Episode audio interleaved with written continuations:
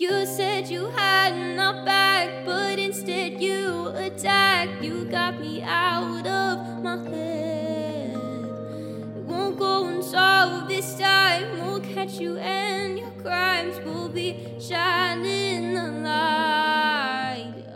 Welcome to Cold Case MHS, where real education meets real life. I'm your host, Randy Hubbard, an instructor of Cold Case MHS. So, most of you that have listened to us noticed that I've had a couple co hosts and some people come on that have done some of the job of a co host for me.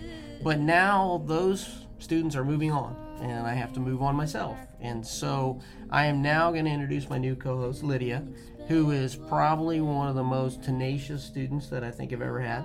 And thank God she's here because she's going to keep me in line for the next year at least. So I want to say thank you and I want to say welcome to the show. And we look forward to what the season's going to bring us. Yeah, thank you so much. I'm so excited to be here. To me, Cold Case is about telling these stories and just telling about the people who have never had their stories told. To me, it's about, like as we say in class, speaking for those who cannot.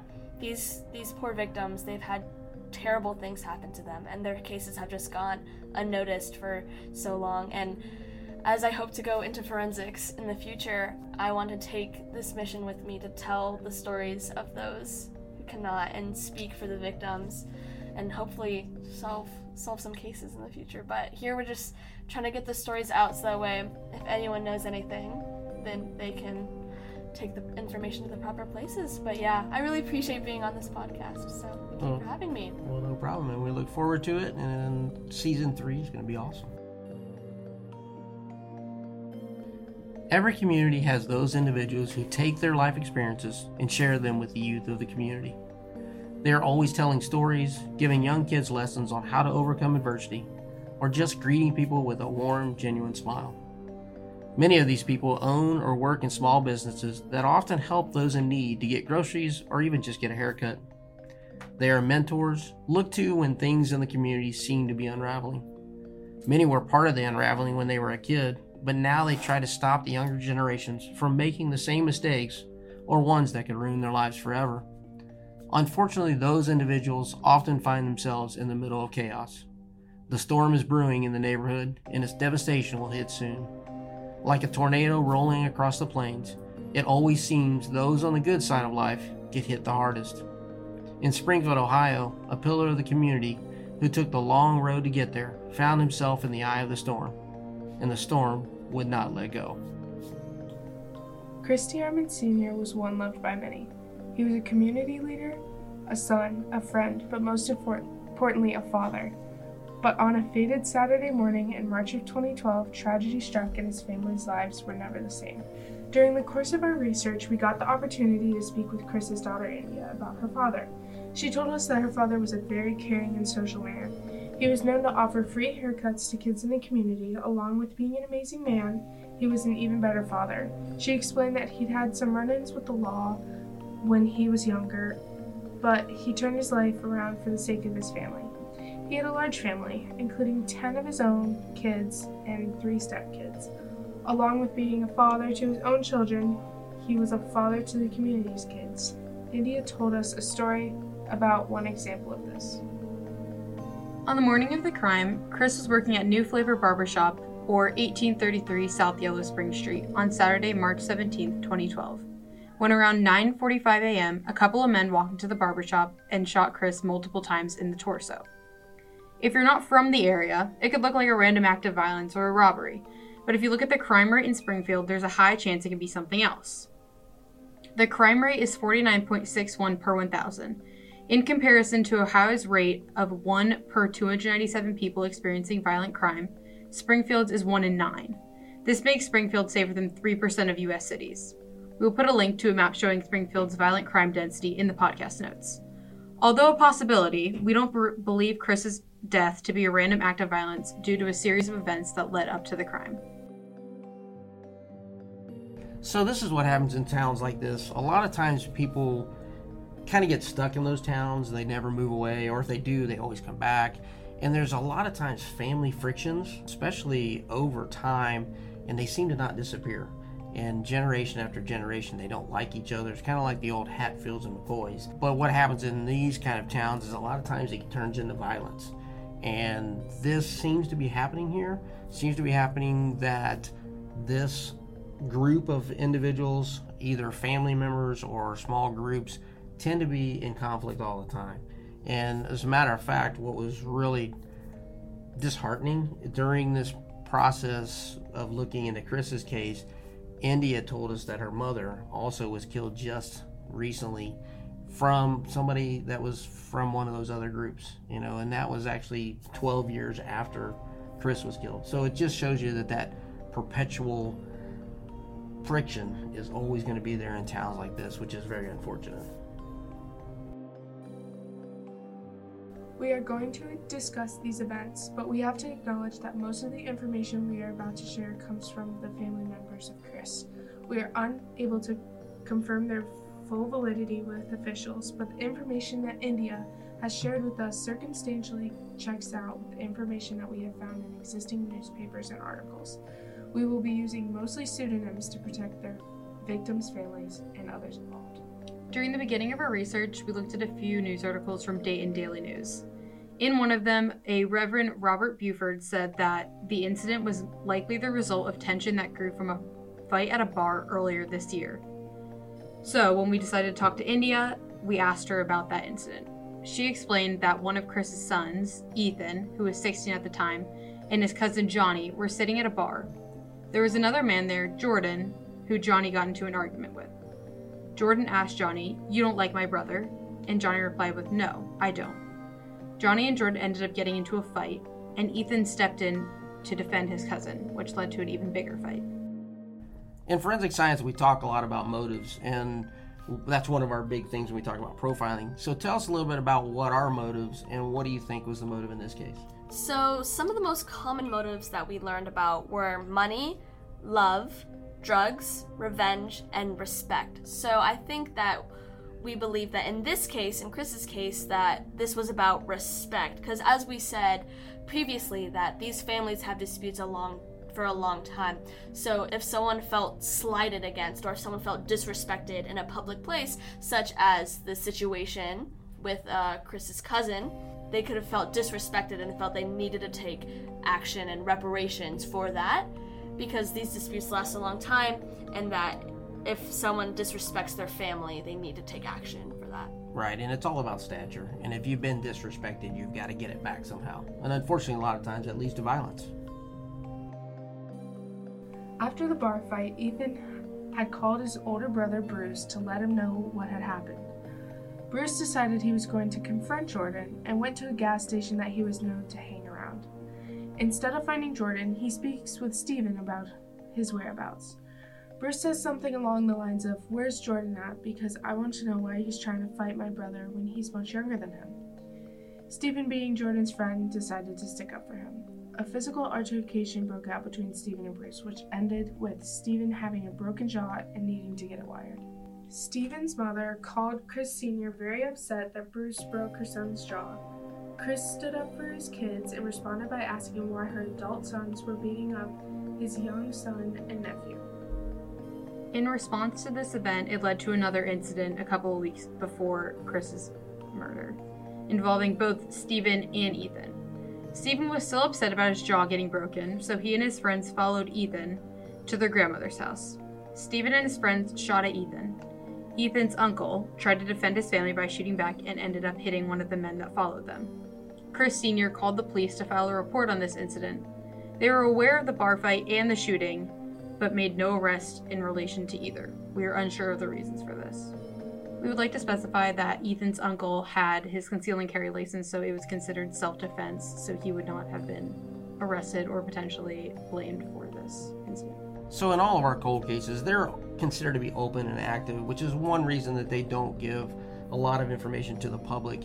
And also in this particular case, because it was a drive by type shooting and in a response to it, and shootings in general make it really difficult to collect evidence to point directly at someone. So, what were some of the issues with the evidence they had in this case?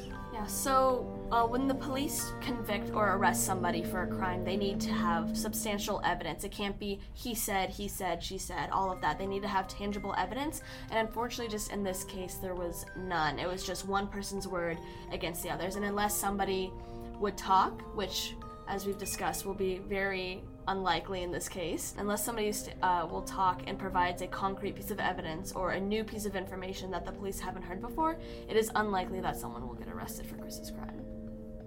These incidents may or may not have been the reason for the violence against Chris. We are simply trying to provide as much information as possible so justice can be served. The only ones truly responsible for his death were those who walked in that morning to take his life.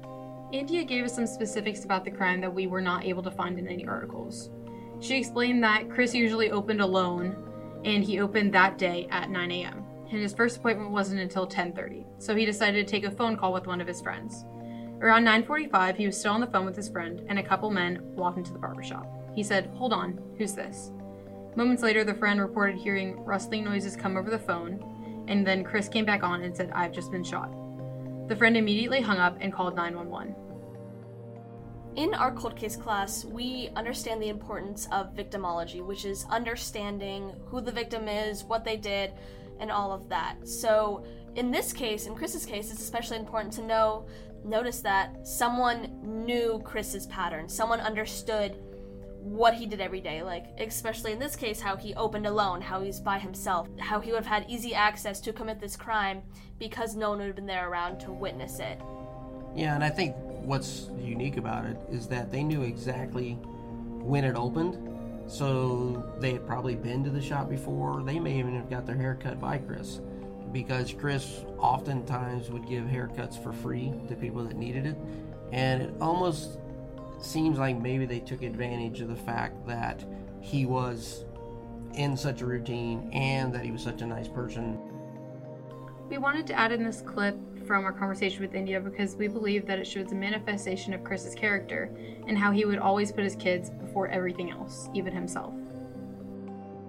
On my dad's phone, because I have his phone, um, he had a certain ringtone for his kids, and it was T.I. Live in the Sky. So I'm thinking, even though he was shot, I'm thinking like when I called and when my sister called, I'm thinking he may have heard the ringtone and he didn't want to answer. But then when Uncle Clayton called him, it was it was a different ringtone. And I'm thinking that's maybe why he answered for him. These conversations are really what we're trying to get out of this class because these conversations allow you as a student to really communicate with somebody who is close to that case. And the goal of that is to find out who that person really is, not just what happened to them. Yeah, most students who take this class have never experienced a tragedy to the level that these people have. So, getting to talk to the real family members that actually went through this helps us see more of as the victim instead of just a victim, instead of just what happened to them. It's more of who they are. We get to see them as a real person.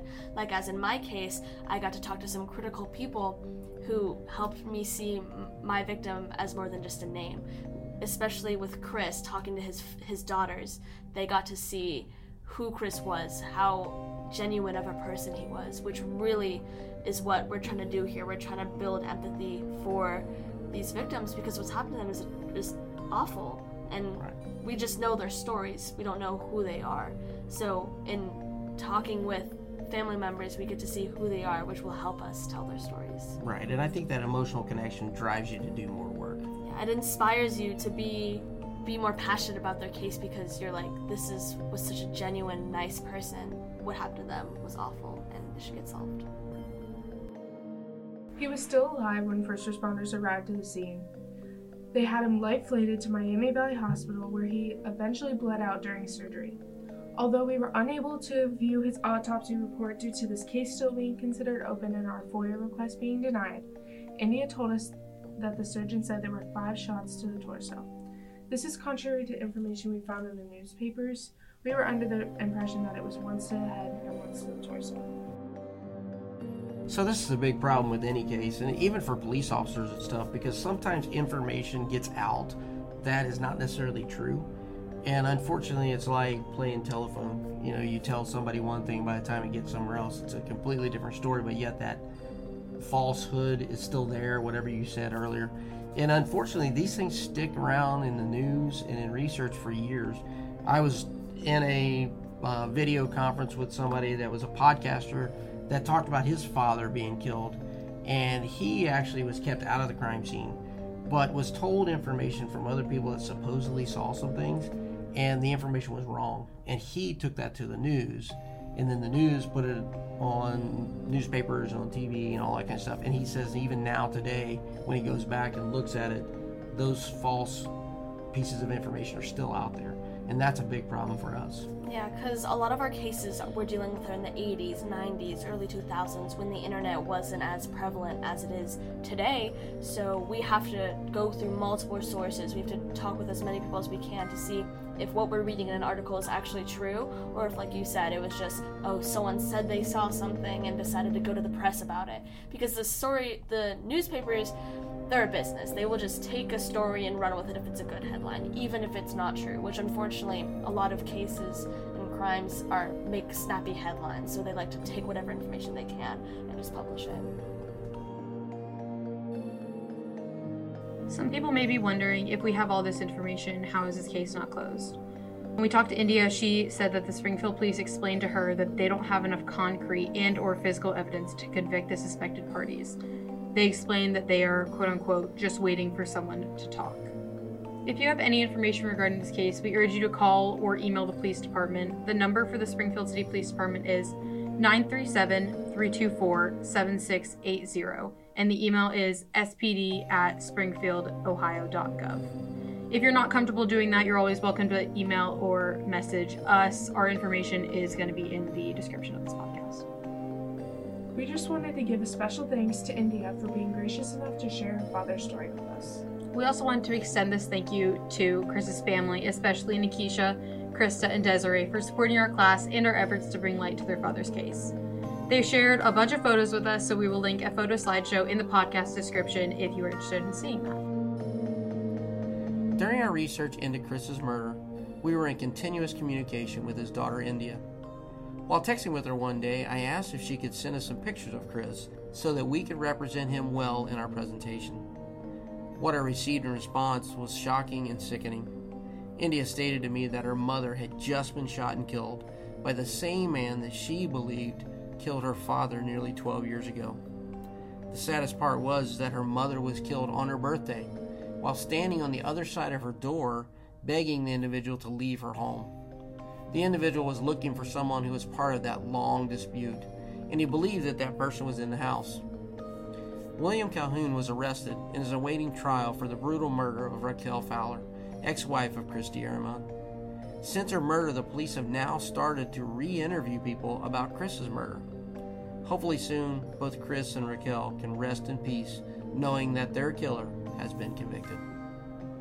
Thank you for listening to Season 3, Episode 2 The Long Dispute.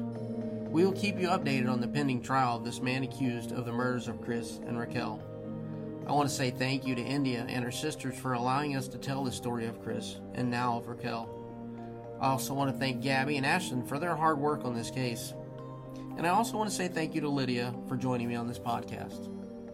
Cold Case MHS Monsters and Demons is written and edited by the Mason High School Cold Case students and produced by me.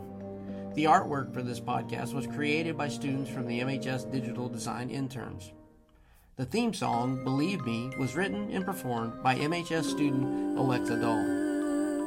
Tune in next time when Ohio State medical student Brian Shaffer just vanished. Believe me, it won't happen again. All those things that you said weren't true.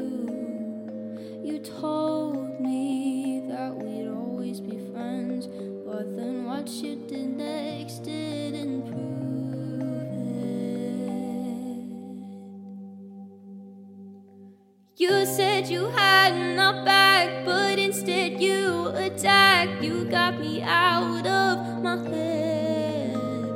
It won't go unsolved this time. We'll catch you, and your crimes will be shining